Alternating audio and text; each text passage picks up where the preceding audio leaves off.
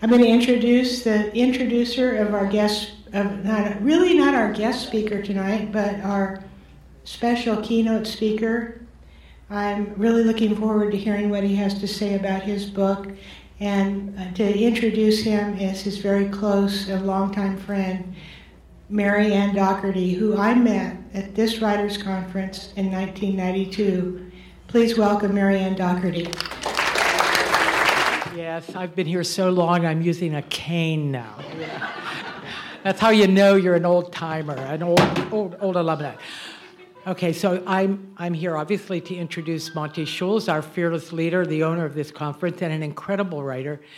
Monte has written a book called Metropolis. It is about a eugenics world war in a we're not sure where it is. He's created this fictional world that feels familiar, but just isn't exactly. It's incredible. I know when he was writing this, he, he came up with hundreds and hundreds of words for food, music, um, cars. So when you read this book, it's got all this rich detail. You know what, you, you, you can follow it, you know what's going along, but it's just slightly different. Anyway, it's an incredibly, incredibly written book.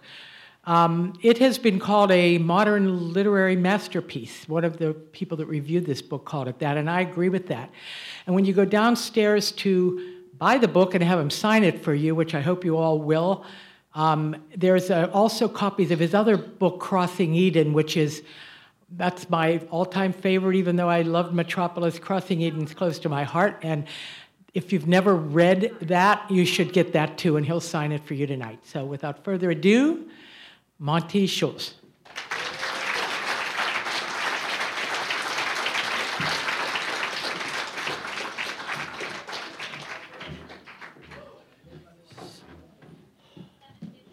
Thanks for being here. Um, I am so tired. You know, usually this is how I feel at the end of the week. You know, we have four days, and you're like, oh man, just because people go to morning workshops, evening workshops, pirate workshops, but I've only been here for four hours, okay? I don't know. I must be getting old. I don't know. Um, all right, so the story of this book, story of the writing is sort of strange in that, um, um, was it 2019 we had the conference last? Was that it? 2019? Yeah, so I was here and I'd published five books at that point, and, uh, and everyone's talking about books and agents and publishing. And I was wandering through the conference for five days thinking, um, I don't care about books anymore. I seriously didn't. I had been sitting in front of my computer for, at that point, 25, 30 years writing, and uh, I was over it. I was doing music, which Mac knows is not completely fulfilling because it doesn't fill the time. Getting those guys to the studio and everything is just, and it costs a lot of money to record songs, so I you know, unless you have the MacTally trip. okay, so, uh, um, and uh, what was interesting is I, I was thinking that I was over writing books, yet uh, simultaneously, I was bringing, I had an idea for a book to, uh, when I went back to my house in Hawaii after the conference. And, and the reason was, was that I realized that, oh, although I was tired of writing books, it just, music or, or nothing else really, um,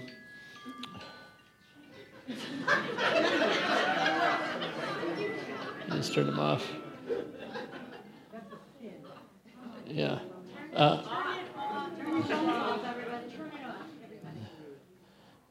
yeah, now I forgot where I was because I'm so tired. Am I at the conference? it's a writer's conference. Wow. Yeah, well, it wasn't exactly what I said, but I was going to. I was. I was going to bring a book over to work on, a book called Penny Dreams, and set, some of it was set in Hawaii. And um, so, which is kind of contradictory to the idea I wasn't into books anymore. But I realized that writing, writing filled my time better because you have to work on it day after day after day, right? Theoretically, or it doesn't go. I always describe writing like uh, uh, jobs are uh, like a ball that's rolling. Okay, and you join the job, but if you quit the job or you get fired or whatever, it still goes on. But writing is like kicking a pillow right? It doesn't go forward unless you do it, right? So uh, you have to have a schedule. So, um, that summer, I worked for about a month and a half on Penny Dreams, and I just didn't really have any ideas. But I went back to this idea I had called Metropolis that I, it turns out my first file, save file, I discovered this this past winter when I looked on a really old iBook. My first save file was June 11th, 2001, which was before I'd finished these other books I published, which is sort of odd. Like, was it that far along? I mean, I did find on my computer here in town 2003, but even then, at that time, it was, at the time I started rewriting, it was 16 years before. So imagine going away from book for 16 years. So why did I? Well, um, it's because I couldn't, there are a couple things I couldn't figure out. How my main character, a college senior named Julian Brehm, could be studying the Greeks and the Romans in a fictional republic.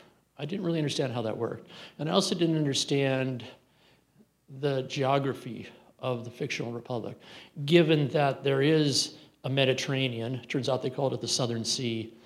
But uh, so, so where is this all taking place? And then, um, as far as I'm studying the Greeks and the Romans, I went by Ray Bradbury's adage. Was it why? Because I say it so. and then, and then in the summer, I realized, uh, well, I was, yeah, I realized that, well, the book actually takes place in what we know as France. Um, and the metropolis is, would be Paris. And the Holy River Livorno would be the Seine. And the provinces, eastern provinces, would be Germany and Eastern Europe and whatever. And so, uh, as I was writing the book, um, I, I had a conversation with a friend of mine from UC Santa Barbara, um, and he said, Well, what happened in your book is that is that history bifurcated 1,500 years ago and created this republic. So when people ask me, so when is it taking place? Well, it's their time.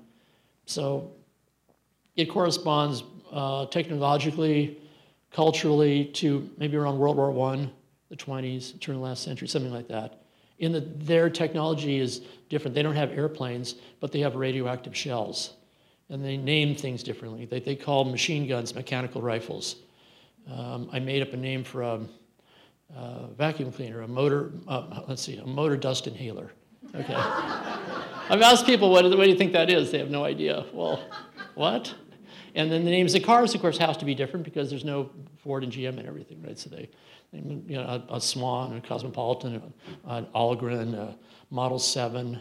Uh, so a lot of different names of cars. That's why some of the food is different, but not all. Um, so let me read you briefly what I opened the book with. When I, I found this file from 2001, and, and it's, it's the same. So the book opens. So this is what this was my idea, and then I'll explain to you how, where I got the idea. So I read this because Marianne always asked me to read it. right? So even now, I dream of the airships emerging from those gray clouds at sunset like dark fingers of God on a copper sky above the holy river Livorno. I can hear distant cathedral bells announcing jubilee across the marrying districts of the metropolis, see myriad flocks of pigeons rising from the dome of eternity above the tumult and cheer where a grand civilization gathered to worship its glorious victory over a race of beasts and the end of war.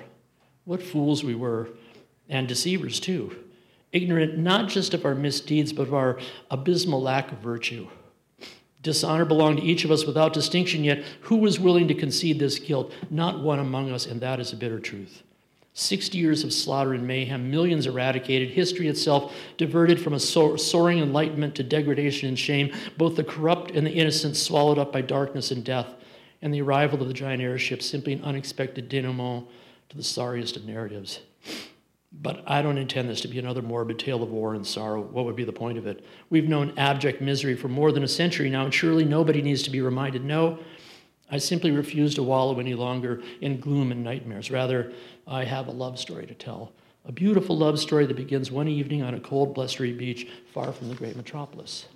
So that's how the book began. So, um, so how did I write? How and why did I write a book about eugenics?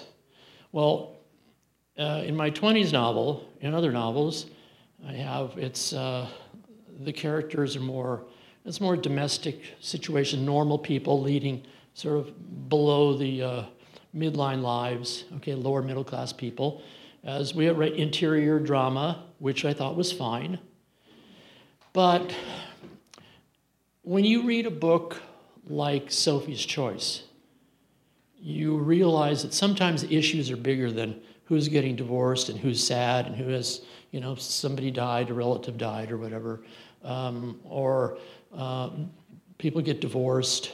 All those are serious dramas in our lives, but sometimes the drama is bigger than that. And I wanted to write a novel that had a really big backdrop.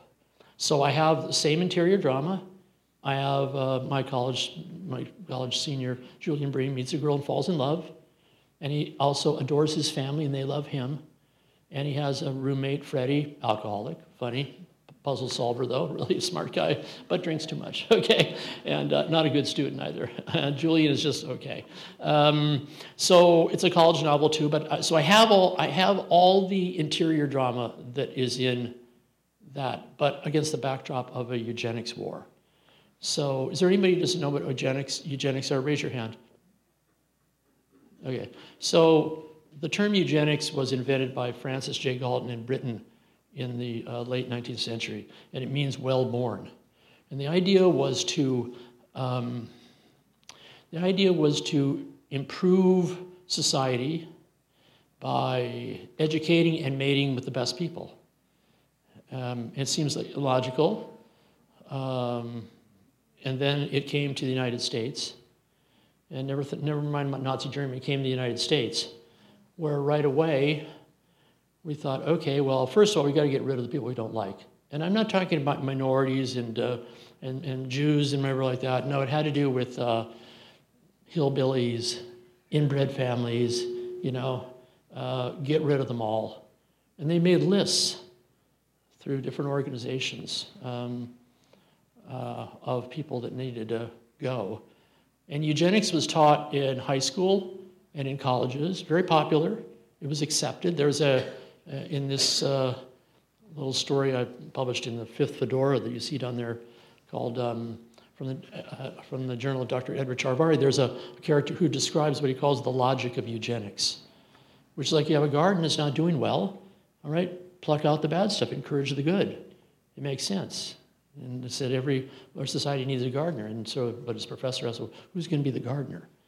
Okay, and what happened in America was that um, there were a lot of people who saw that eugenics was not really a good idea. It was not going to be completely beneficial to everybody. And uh, so the organization in America that put an end to it in America was the US Census Bureau. They refused to give information. And, and, and people in favor of eugenics. I'm talking about uh, FDR and uh, Margaret Sanger and Winston Churchill, all the luminaries at the time, all believed in, and followed eugenics because it seemed logical. Well, so then what happened is it stopped in America and there are two big, there are two big groups in the World Eugenics Society. One was Americans with our leader, I can't remember who was, and, and his number two. And then there was someone in Germany, and his number two was a Dr. Josef Mengele, the angel of Auschwitz. And so what happened was they said, well, we can't do this stuff in America, but they're making good progress in Germany. And of course, uh, eugenics met its uh, low point at Auschwitz, where they could see the logical extension of it. So, um, in my book, they begin with a great separation. They decide, what are we going to do here? Society is suffering, and so they name the people they don't like. And, and we always talk about the word bandied about all the time is very popular is genocide, genocide, genocide. Eugenics is more pernicious and more dangerous than genocide because in genocide you can see the group that's being targeted. Eugenics targets anyone you don't like. Anyone. They discovered, so they have this little bug. They, this this uh, chemist um, in a small town discovered, he called it spiriosis. And they had testing centers, which means they don't like it. Let's say they see Marianne Doherty, they don't like her political views. They run her through the testing, and she has spiriosis. She's gone. So they made us in the book. They have a separation. They sent put a, they emptied three districts of the metropolis, a million people, put them on trains, sent them to the eastern provinces, into the hinterlands, hoping they just all die. And thousands did. And then uh, in the book, 40 years later, in the backstory of this book is that um, they, the society still had problems. So they decided to, to um, create uh, a war, uh, a, a, a purpose. Nations do that. We do it. You name an enemy to uh, unify the people. And uh, the other, the other, the other. In this case, it was the undesirables out in Eastern Province. So they start a war, and the war goes on for 60 years. In the book, it's been going on millions. They said the counting machines in the metropolis gave up counting how many people are killed. And the other side started to fight back and creates an endless war. Uh, so, so I, in fact, what I'm do is um, I'll read you a passage that explains the war. Okay. And incidentally, I, I you know, Marianne cautioned me when I, I read this at the book selling a while ago. It's not strictly speaking a war novel. I'm just happen to read this, right? Karen's shaking her head because it's true. It's just a lot going on. I have to arbitrarily choose something that describes a book, and this gives kind of a back a background. There are other things I could read, but whatever, right? I'm up here and I have to choose something, okay? Uh, so, uh, and I like it because it's, it's kind of funny too. Um, so, my character Julian Brehm has gone into what they call the desolation. By the way, here's an analogy. I've asked people ask me, so what would this be like? I mean, how can you have a war that's killed millions of people? I go, okay. Um, all right. So, in World War II, the U.S. in two theaters lost about 400, 450,000 dead. All right, an enormous number, right? And the British lost 300 something thousand. And the French, you know, who we like to call those cheese eating surrender monkeys, right? I don't know how many people understand this. The French lost 100,000 dead in two weeks when we said they weren't fighting at all. 100,000 dead in two weeks. So clearly they were doing some fighting, right? And they actually saved the British at Dunkirk. There was a French division that, that allowed itself to be annihilated by two German groups to save, to allow the, the English to escape. They're all killed to a man. So there was a lot of fighting. So, so and of course, accepted here is that we won the war at D-Day, right? That does everybody, we, we won the war. Okay. The Soviets lost 25 million people in World War II. They lost 25 million dead. Not only that, but they killed three quarters of the German army. So when we talk about D Day, just imagine that three quarters of the German army in Western Europe. There would have been no D Day. Okay, so the suffering is on a grand scale, and I wanted this to be on a grand scale. So my character Julian goes to the desolation. You read the book, you'll find out how and why so he's meeting, um, he's meeting, who's this? It's, uh, what's he called? Some major or whatever. I can't remember anything in my book anymore. What is his name? Where is his name here? Okay. His name is, uh, oh, Colonel Watson. Okay. Uh, tell me something, young man. Do you know why we're out here? I told him, to protect our civilization, sir, def- defend our common purpose. He laughed at me. I hope that's not a serious answer because if it is, I'm very disappointed. I'd have thought Otto Paley would have sent somebody smarter than that. I bristled slightly. Was he testing me somehow? All right, sir. We're out here to kill everyone on the other side of the fence. He smiled. Now, that's more like it. These are not moral issues, son. They're imperatives. Do you understand the distinction? I believe so, sir. You mean that we do what we do not necessarily because we believe it's right, but rather to serve our own best interests, whatever they might be. Exactly. If a million people on that side need to die for us to put hot soup on our tables at dinner time, sir, and hot soup is vital to our national survival, we'll kill a million people. Let me tell you something, Mr. Brehm. My father was your age when our republic decided that life as we knew it had stagnated. Our growing fields were inadequate, our metals had diminished. Our very spirits were in need of revitalizing. They decided the world had grown, grown small and petty, our world, and something had to be done. The nation required a directive that expanded our common purpose to include those provinces in the East we had considered empty and useless in that decade of the Great Separation. It's why we sent those trains to the East with, with the unfit and the unwell. Nothing was out there, nothing out there was worthy of our attention or desires. Nobody in the Republic could have ever conceived what those people made of their fate out in the hinterlands. I suppose we just expect them to die. They were, after all, intellectually and physically ill equipped, right? Feeble minded. Whether we kept them or sent them away didn't matter, did it? Because our medical directorate told us they were all going to disappear. Isn't that true? The colonel stared at me. He had a pencil and tapped it on the desk. I heard the rainfall thickening outside, drumming on the tent roof. I nodded. It's what the books say, sir. Well, damn those books, young man. They did not die. They did not fail. They did not prove our medical directorate correct in dispersing them into the wilderness. For 40 years, those people found water and food and shelter by trading with the natural inhabitants of those useless fields. Then they made tools and built houses and towns and windmills. They planted those fields to grain and orchards and cultivated livestock. They designed and constructed machines and mined for gold and copper and iron. They dredged the buck around swamps and cleared forests and drilled oil wells and constructed electric grids. Mr. Brehm, they were not unfit and unwell, not defective at all. No, sir. My father left my young mother at home and enlisted to the Seymour Brigade, where he trained under Commander Maxime Cristobal during the first directive. He was told that our common purpose expected the reacquisition of Darius, Solomon, and Fabian provinces from settlements of the undesirables. We ordered them to leave, to give up their houses and home orchards, their stores and schools, their holy churches. Some did, plenty of them. The others we killed by the hundreds with the Seymour Brigade. My father told me stories of needful slaughter and pillaging, instructions to terrorize by command of the status imperium to save our republic, inevitable, necessary.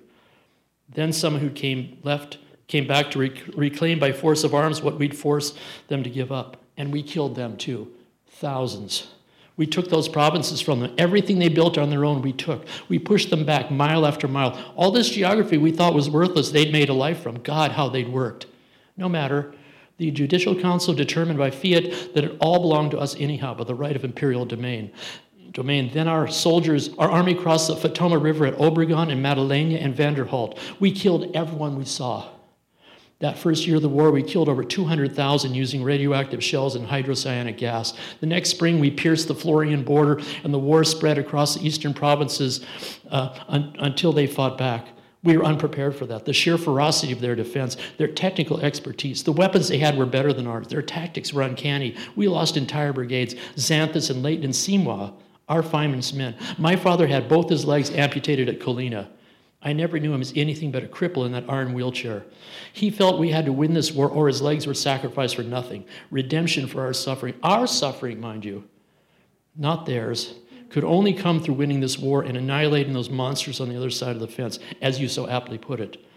I was horrified. Yes, sir. I joined Lieutenant Commander Solis with the Volkov Brigade when I was 17 years old to honor my father, whom I dearly loved. I swore an oath to him that I'd see to the end of this war. My life has been spent out here, young man, more than 40 years. What's it all meant? They have to die, Mr. Brehm, every last one of them if necessary.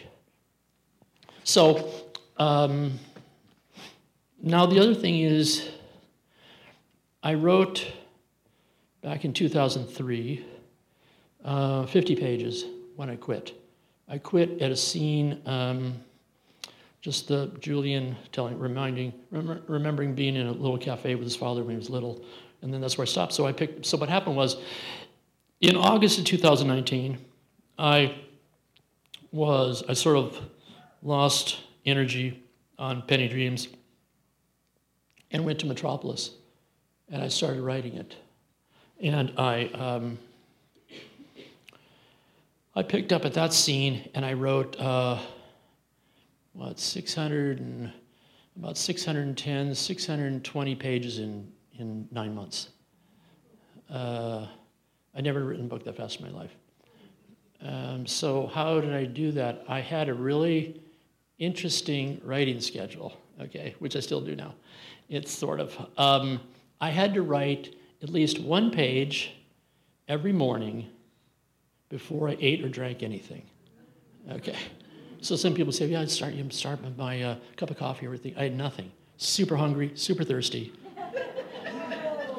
and what I did was, so let's say the previous page ended, I would count lines down, ended with like, say, 19, uh, 19 sentences down. Then the next page, before I could eat, had to go down to the bottom, over, and come down right to 19. I counted them right after 20 minutes or something. I'm on eight. How long? How many? I have to do how many? I've got it's got 15. I got I got 18. I got three more to go. Super hungry. Ham sandwich. Ham sandwich. Okay. really, I gotta eat something. Just finish it. And so I did. I in nine months I missed three mornings and I was out of town at the time. Uh, wrote on you know Thanksgiving morning, Christmas morning, New Year's Day, my birthday, I just, I, and I would write in the afternoon, then two or three pages. One day I wrote, uh, I think, four pages. And uh, the important thing is to keep the narrative going. You know, I wouldn't write till I was really tired because I had to, because I, I don't, this is kind of weird. Um, uh, I get asked, so who is my editor? I didn't have an editor like that. I didn't need anybody to look at and tell me what needed to be done. I'm really good at editing my own stuff somehow. Maybe it's because I read a lot, but I, uh, it, it, just, it didn't really need anything. Uh, when I was done with the manuscript, I went and cut some stuff, you know, stuff I thought was too long. Extra paragraph at the end of a chapter or something, yeah, I don't need that, cut it. I went through, first of all, I went and cut everything I could. And after that, the book doesn't make sense, right? So, so that was it. So I ended up with uh, 668 pages. Um, but that writing schedule really worked. And um, the other thing that was weird about writing it, my publisher asked me if this has ever happened. He asked me, Have you ever written that fast? I said, No, but I, the weird thing is that it's like uh, the muses are whispering in my ear the entire time. I never had any delay, any block. I should tell you this because I say it every year. the idea uh, how many people have felt like they've had writer's block? Anybody ever? Okay, okay. Okay, so I got to tell you, my dad said, um, there's no such thing. He said, only amateurs get writer's block, professionals can't afford it. okay, which is a truism, right? And so when I, I come to the conference, I tell people the, the writer's block, the perception of writer's block is two things fear of writing something bad, and two, just simply being lazy. All right? Just simply being lazy. Because if you're my dad and you have to have six dailies in a Sunday uh, every week for 50 years, how do you do that? Or columnists, right? How do they do that? Because they don't get writer's block. They don't, they don't allow themselves to worry about if it's not good, and they don't allow themselves to be lazy or they lose their job. So, as novelists or short story writers or poets, you, you can follow that adage. You just write. And so I tell people that, that something bad on the page, a bad page is better than no, no page. You can always get something out of it. Maybe there's a sense or two. It's not like I thought everything was great when I was writing. Most of us thought it was pretty good, but there, there's stuff, there are days I had where I thought, well, that wasn't that good. I don't know. And the other thing I did, by the way, was uh, so how many of you, uh, so how many people write on a computer? Right? How many people write on a computer? Okay, how many of you, when you write, have something, then you print it out to read it? How many people do that? Yeah, okay, so here, so that just seems to me like a waste of paper. Plus, you change something, what do you do? Print it again? So, uh, but I discovered that I would make a save from my first page and whatever like that, and I save it to Gmail. And then I read Metropolis uh, during the day if I'm out at lunch or something um, on my iPhone. And I would read at night on the iPad while I was watching a show or reading some another book. I would just read it. So, so the the point, the point of, um, of printing it out is to see it in a different format. That's okay, but I'm already seeing it because Gmail is, even though I write in Word, Gmail is not Word. So I would see mistakes, and Marianne noticed this. A couple other people, they noticed that they saw mistakes they never saw on the screen. And so uh, on Metropolis, I write on a desktop Mac, but I don't read it on the computer ever. I just write on it. I just write. I write forward. And then, say at night, even last night, was a killer. I told myself I saved and said, and I'm done. And then I was upstairs and I saw a couple things. Yeah, I should go down and fix that, or I should add that line. I definitely, because will I remember? Maybe. Just go downstairs. All the lights were off. I went downstairs, turned the computer on, dee, save, save to Gmail, and come back upstairs again. Okay, so that's how I would do it. So I would see mistakes and uh, I would go and, and, go onto the computer and, and fix them. But the weird thing was is that they were they were hard to see on the computer. It's like I, am looking right through the lines. On the iPhone or on the pad, I see it really clearly. Um, so, uh, and, and, and now on the iPad, I can turn it into Word. It still looks different. So I can I, I do all the so I do the editing, not the actual editing, but I, I do the proofing or whatever, the reading of it on the computer on the iPhone. Really, I'd stand in line at uh, Subway or in restaurants or something, just reading my book. I did it for nine months. So I really got a sense of, of how it worked. Uh, and parts that didn't work. Well, there weren't many of those, but still, it was. Uh, so I just had a, the weird experience of, of ideas just floating into my head all the time. I got stuck on something for a day or so, and I was. Uh, And then it's like something, it whispered in my ear, do this. Okay, oh, wait, that fixes this, this, and this. Oh, interesting. And then I had the weird experience where my character, Julian, was going up in a tower to meet an artist. And uh, I just thought, well, he's got to do something here. So he's going to meet a painter, an artist up, up top. So he goes, he goes up the stairs, and uh, I don't know anything about this person, right? And then uh, uh, he knocks on the door and waits. Um, he remembers this adage his mother said: "Allow for a minute before you knock again, because uh, you don't know where the person might be. We cannot fly after all." Okay, from downstairs. So, because in my house, by the way, I have a, I'm up in the top of the house. People ring the doorbell, and then like you know, 20 seconds later, 15 seconds later, they ring it again. Like what? I'm not standing in the hall outside the door. Okay, give me a break. Jeez, be so impatient. Anyway, so he goes in, and the woman says, uh, "Hello, Julian. I'm. I won't tell you the person is." As she introduced himself, her, herself to Julian, she's introducing herself to me. I didn't know who she was until I typed her name. And it wasn't until even a month later I recognized the connections uh, that to somebody in the book. I can't tell you, might read the book. So, uh, but it's, it was a total mystery. Like, how did that happen? It's so weird. That's what the book was like for me to write. And, and, the, and the sort of sequel companion I'm writing right now, Undercity, is sort of the same thing. Ideas just come to me. It just, I just, they just flow into my head, changing words. Um, so, I also, I tried to say this a little bit earlier this evening, but um, you know, and knock on Marianne's head there, but you should listen to me about reading super widely. I read a lot of different kinds of books, and they all inform my writing. I really believe, I think I said earlier, but, but maybe not, but um, most writing is like all the writers, they, they wear like jumpsuits, they all wear the same clothes. Right? Most people just write the same way, they just do. Uh, but there are writers who write completely differently. So I read, oh, let's see, anybody know the author Emily Henry? Emily Henry, right? Emily Henry, oh, and, and, and Colleen Hoover, right? Sells a billion copies of books. Um, I, read, I read one of each of their books. I read uh, Fifty Shades of Grey. I read Midnight. I read, uh, or Twilight. And then I read, um, I read all Steve, the uh, Stephen King books. I read uh, John Grisham, I like him. I read John Sandford, I read James E. Burke, I read Michael Connelly novels. I read a lot of crime novels, and, and I'm reading a Clive Cussler novel right now, which is, uh, um, I like him. But I also read, so I read, uh, what was it, Sue Miller's Monogamy, Monotony. It's really, really dull. I just read these books that Marianne just loves, just so I can be, have something up on her, because uh, she won't read the books that I read.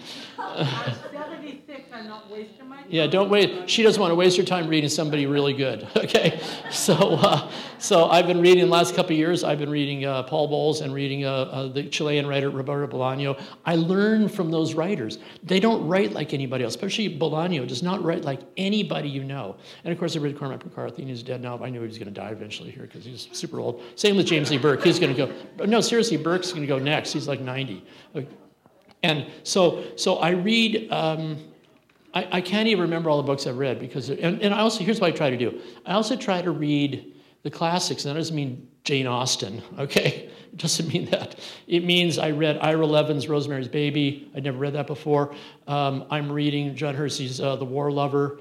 Um, almost like books from my dad's library. So I'm reading present and old and, and, and contemporary writers. Um, I read this woman, T.J. Newman's uh, Falling and Drowning. She made like a gazillion dollars of her books. They're okay, good stories, but you know she can't really write, but it's pretty good. It's okay. No, they're okay. She it's clear that she can't really write, but but she has a good idea for the story. And there, the second one I thought was better than the first, but it was okay. It was I enjoyed it, right? So, uh, but you can't you can't knock novels unless you read them. You can't we can't read everything. But seriously, I, I I think I said earlier, but people read very their reading is very narrow.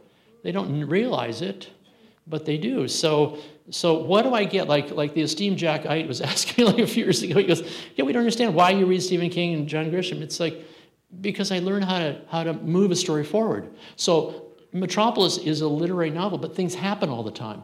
I read, now Marianne loves this book, but I read uh, uh, The Secret History, which is like one of the most boring books I've ever read. And oh, but she writes so beautiful. Okay, well, something has to happen in that book, right? Maybe, maybe It's 600 pages. Oh my God. What?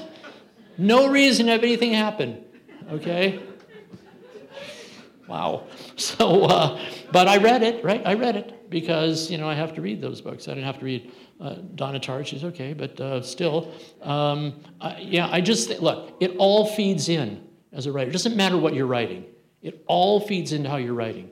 Okay, so we might say, so you might say, so what do you get out of reading the, the women's novels? Okay, the idea of interior relationships and how women talk to each other and whatever.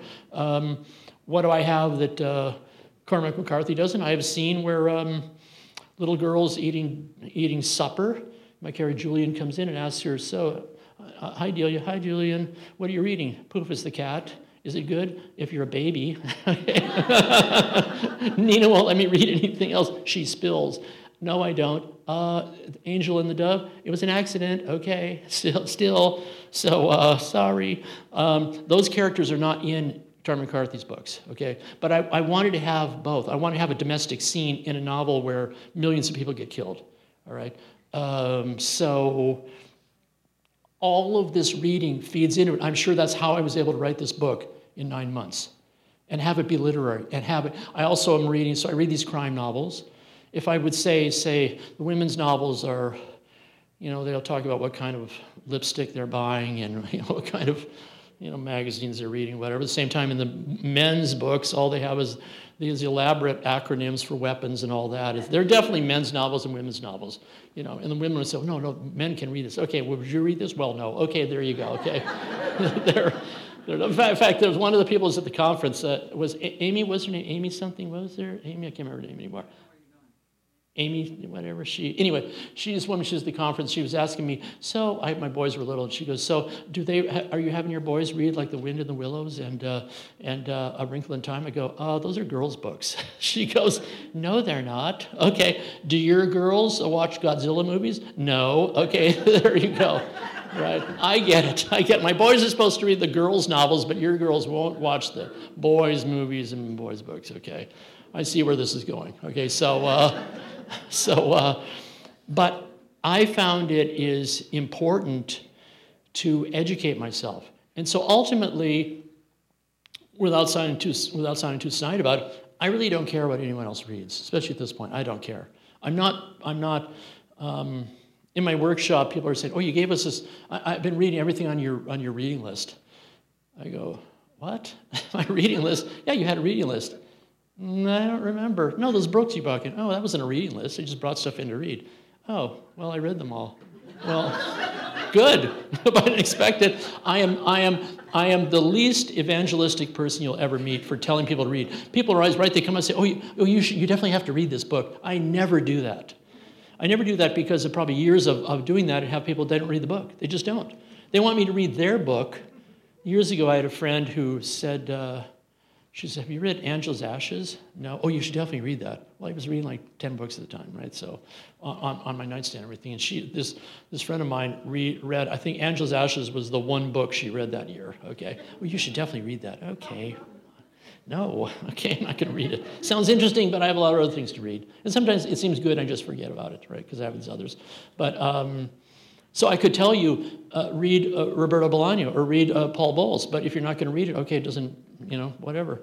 It would be your loss, not me. Fantastic writer, um, called the greatest writer to come out of uh, South America since Gabriel Garcia Marquez.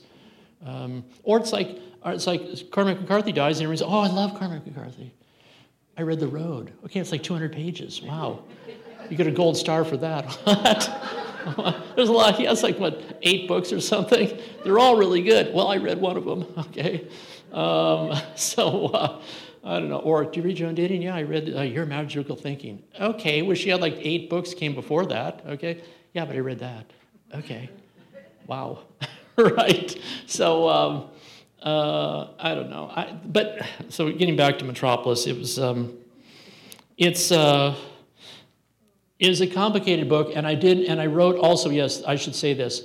Uh, I've done a lot of interviews this year, and I just forget what I'm asked. Sometimes it's better if I'm prompted.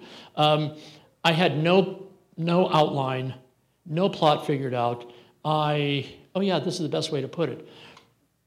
You know, everyone says literally, it's like a meme now, okay? But I literally made, made the book up sentence by sentence. I never knew what was going to happen. The book's 668 pages. I, I thought it'd be like 400. Okay, it has four sections.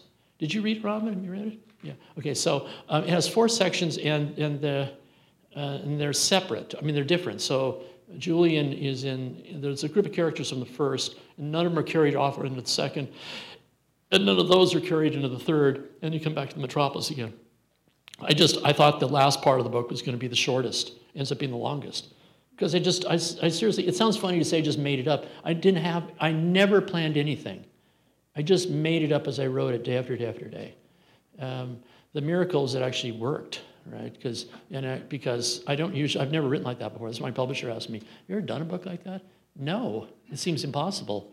Um, but it's just all. It was a really easy book to write, and now the uh, sequel, not it's sort of a sequel and kind of a companion. My professor uh, Stephen Allaback from UCSB, who um, I dedicate one of the two people I dedicated to, my two writing, writing mentors, uh, Gerald Rosen from Sonoma State, whose first novel had the best title of any book ever, my favorite, Blues for a Dying Nation, right, written in the 60s. I just love that title, Blues for a Dying Nation. Um, and, um, uh, but Steve Allaback uh, just, um, he, he liked how the whole thing just flowed forward. You know, and he, he agreed you don't really have to have an outline. People will tell you, I know some writers, they write sketches of their characters, so you get to know them better. Honestly, to me, that seems like a colossal waste of time. But, but you know, really, if you want to do that, that's fine. Uh, I know some writers do it. I just don't. I just, uh, it's not like I'm a, a lazy writer, but I don't write. Yeah. Uh, and books should be about language, too. Right? So I get asked all the time, do I write screenplays? No, I just, I don't see what I would get out of that. Because um, they're not about language, it's about story and dialogue and I can write story and I can write dialogue. I just like how the language sounds. I also don't like books on tape. I find it hard to, to listen. By the way, if anybody comes to my workshop, I would really appreciate if you bring a copy of what you want to read so I can read along with you. I should. I wasn't even here for. The, I don't know what happened. I was tired. I guess I had to get out of here. So uh, then I realized, oh, I probably should have been here for that. Okay. Um, yeah, that's my workshop's about voice and style. To, to say that, okay, Truman Capote said that um, uh, there are a thousand stories, a thousand stories. It's how they're told that separates one from the other. So the writers, if you think about that, we know in general are known for how they write, right? Everyone knows the spare style of Hemingway, the convoluted style of, uh, of Faulkner, um, and, and, just those type of writers. People are known for their style. Um, and so that's my workshop is about finding the right voice. You have to have the right voice to, to tell a story. I kind of write the same way I always have, although this book was interesting in that I, um, I wrote the whole thing in first person. I've never had a first person novel. I thought that if you write in first person, you can't be as, as uh, uh, flowery with language, but it's not true at all. Uh, so it was just how I wrote it. It just seemed a little bit more immediate. And you hear the thing about the, the, the unreliable narrator. I don't know what that even means. so, wouldn't be the third person being unreliable too? just, just tell the story and read the book, okay? Quit critiquing the narrative. so, uh, um, anyhow, um, I guess you can answer any questions. Is, am, am, I missing stuff? It's hard to know. I'm so tired, my brain isn't working anymore. I could probably write, but I can't. I can't speak about this. I did so many interviews this year. Um, I don't know. As soon as I go back to my room, I'll remember a hundred things I should have said about this book. Yeah, we can do a Q&A, yes? I was curious, you, you mentioned how you wrote this book from the muse, from the inspiration, from mm-hmm. the voices in the ears. I just love that. But I'm wondering if in some of the other books you've read, did you outline, did you do character stuff, or have you always been able to keep the character walls firm without having to write stuff down? I never take, I never do outlines at all. I never write character sketches. I think about them a little bit, and that's basically it. I, I just think a lot of it is kind of extraneous. Um, no, there's something else you said uh, oh, about what did you ask about my other books besides that? I asked if in your other books, I mean, it sounded like this book you wrote in the Voices in the Head. Yeah, yeah, yeah. I was wondering what happened in your earlier books that was different. I never had the muse whispering to my ear. I had a scene in uh, my book Crossing Eden where uh, there's a, a, a, a, sideshow talker telling a, um, a fable for the ages. And it's just like a little over a page. And I wrote one sentence, one sentence every day for a month with no idea what the next sentence was going to be. And no, and not only that, no inspiration for the next sentence.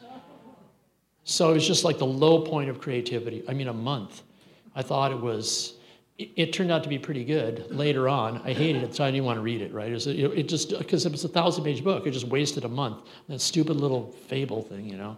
It turns out it was really good. I mean, I read it later, I liked it. Like two years later, I really, oh, actually, it's pretty good. In fact, I, I read I gave it to my dad. And he said, oh, this is really good. Where'd you get it from? You mean, where'd I get it from? I wrote it.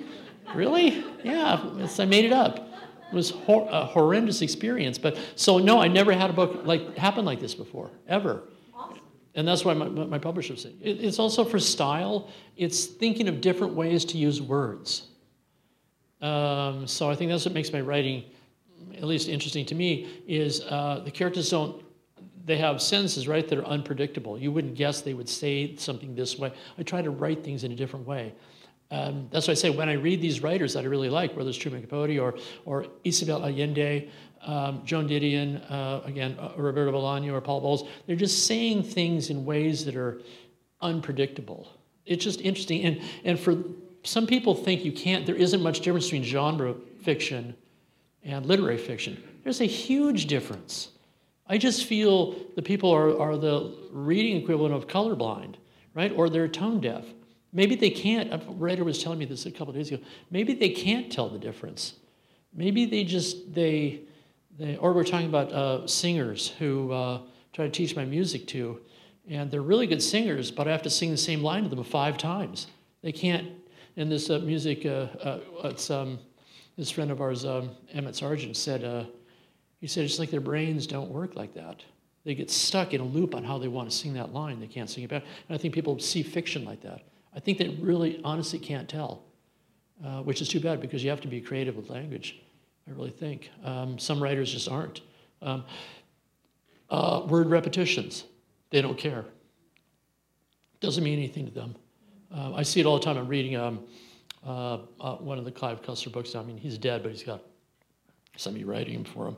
And he's, uh, yeah, he's seriously, he's not, they're not being channeled from another world.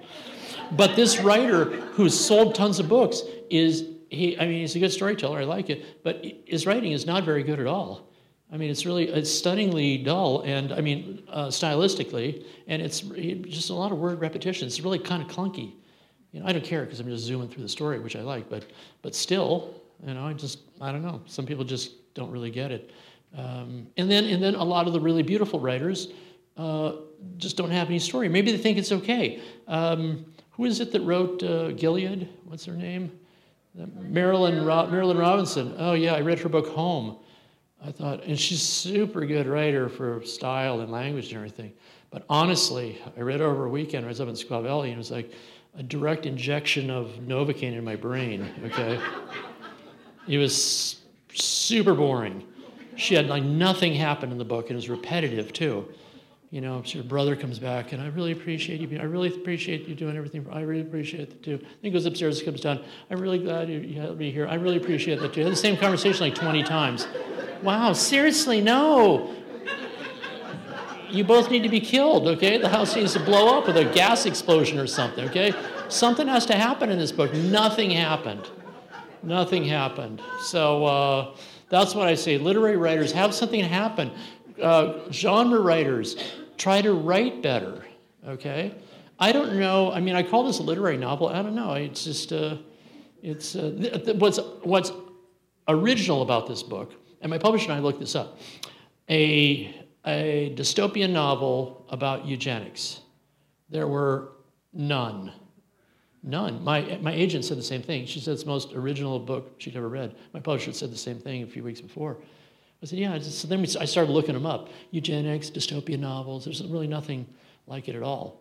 Um, and it's kind of like so. So in um, uh, Testaments and Handmaid's Tale, there's a war going on. Have you guys anybody read The Handmaid's Tale? Right, there's a war going on, but she only in, in those two books she only gives us like four sentences about it. it's happening over there in California. So she decides not to do it. I decided to show the war. I, while I have all the other stuff going on, but I decided to show the war. Um, so, uh, and I guess that's why I broke, brought up the German thing. I forgot. See, I, my mind wandered off.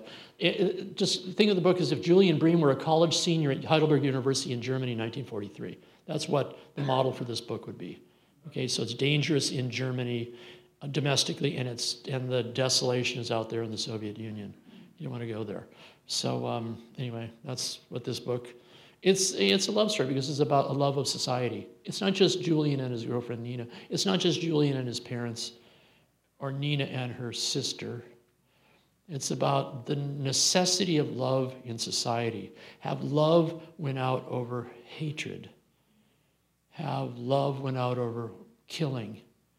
Um, one of the characters says, somewhere through, in the book, halfway through, he says, uh, This war has to end before somebody wins. So, and then, um, yeah, and at the end, uh, Julian says this line, which is sort of about what this whole book is about. He says, uh, let's see, where is it? Oh, yeah. And he says, um, uh, yeah, they, yeah, uh, for, for the, the victory of all peoples who refuse to deny that life is solely concerned with love. And that's really what this book is about. So when I say it's a beautiful love story, that's what the book is, is really about the necessity of affection for fellow human beings, to conquer those who have no affection for their fellow human beings and, uh, and want to eradicate everybody they, they dislike. And, and um, it does have a, a happy ending. It was funny, my professor said, it's not a happy ending. Of course it is. What? So I had to, I had to recount it for him. Okay. You know, oh, well, okay. Yeah, I guess. Yeah. What? Of course it is. It's happy ending. I like happy endings. Sid Stebel said once, uh, happy endings are inevitable, as inevitable as, uh, as sad endings. I don't like books have a down ending. We all die. Who needs that in our fiction, right? so uh, anyway, that's that's how I kind of think about anything. Well, uh, is there any, anybody else has any questions? You guys tired of hearing me? So okay, um, yeah. Um, when you were starting writing, were you disciplined to begin with, or were you all over the map until you hunkered down and figured out a schedule? Um, well, Crossing Eden was 1,086 pages, and it took me, I don't know, 12, 14 years to write. My first novel, Down by the River, published by Viking, took me five years. It's not a five year book.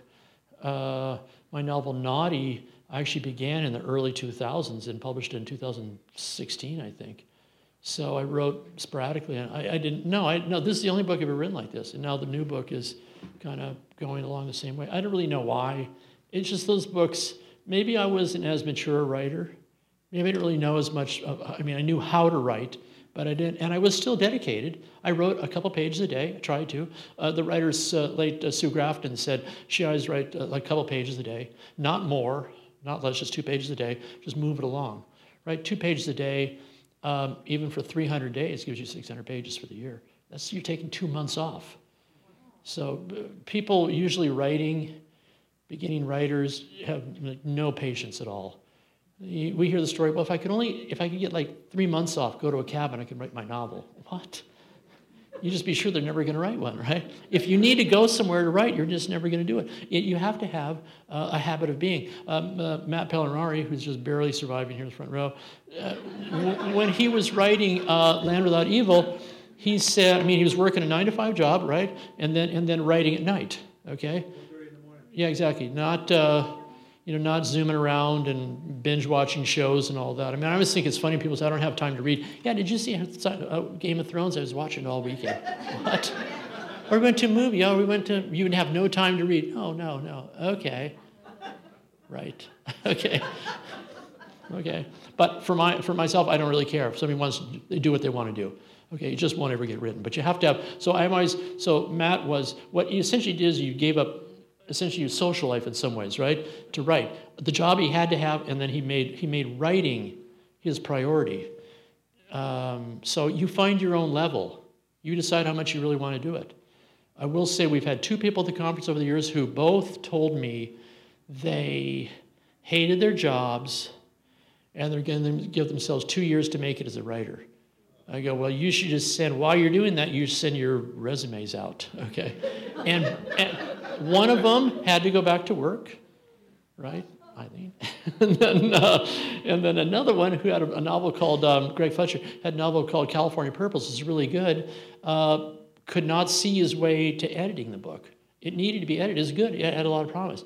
What happened to him is he, next time I talked to him was right after my dad died, he goes, yeah, uh, well, actually, he met a he met a woman, fell in love, and she made him quit writing to and get a job. And then when I talked to him when my dad had died, he's I said, "So what happened?" He goes, "Yeah, well, we're not together anymore, and I'm uh, I'm having to live in a I think some camera store or something like that, you know." And he's never written anymore because because he didn't really have the drive in him to write. So I asked these two my two mentors, "Did you?" I mean, did you guys know I would publish a book? And they both told me like several years apart, uh, yeah. You, I said, why? They said, you seem really serious about it. So, I mean, who can really tell, right? But, uh, but um, I guess I wanted to do it. My dad wanted me to do it. So uh, I didn't do it because dad wanted me to do it, but that was an encouragement. And he gave me the time and the place and the ability to do it. Um, and then I had to uh, decide, and I would just, I just liked the idea of it. So um, anyway, that's how it happened. Metropolis. The cover is done by um, a woman named uh, uh, Angela Lizon. She's from Bristol in the UK. My, my um, friend of mine, Laura Hannafin, friend of Marianne's, who designs books for publishers, uh, found her in this cover. Found a bunch of them. This is the one we like the best. And the back is from a, a game called The Order. Uh, it's a video game from, I think, the 90s. Joe Stasinski uh, did it. And uh, it's kind of funny because this we got from Angela I mean, it costs $1,000, but everyone said, well, it's pretty cheap for, for this. But this is owned by Sony, okay? So and, uh, I told Laura that, and she says, well, you're never going to get the rights from Sony. Okay, so I called my accountant. I said, Randy, so do we do any business with uh, Sony? He said, uh, we're 50 50 partners with Peanuts Worldwide with Sony. okay. And my attorney said, they're just going to give you the, the rights to that. it's not going to be a problem. It still took a couple months to get the right person, but yeah, that was not a problem at all. Wow, that was lucky. Huh? Yeah, yeah. And so the other thing that's fun, by the way, is go to my website, metropolisthebook.com. It's really funny. Uh, it's got tons of pictures, and we, what we did is we created a slideshow of the book. So it's the images we found that sort of correspond, and then text from the book. And, and if you're too lazy to read a lot of the book, then you can just you can just go through the slideshow and, and, find out if the book seems interesting to you. Yeah. Now wait a second. Don't say no. It's a, it's just a way to, to it's just like reading the. I know that, but what what? I'm just saying it's a fun. Make sure you tell them that the books are down there now. They have to buy one, so you're going to sign them. We didn't announce.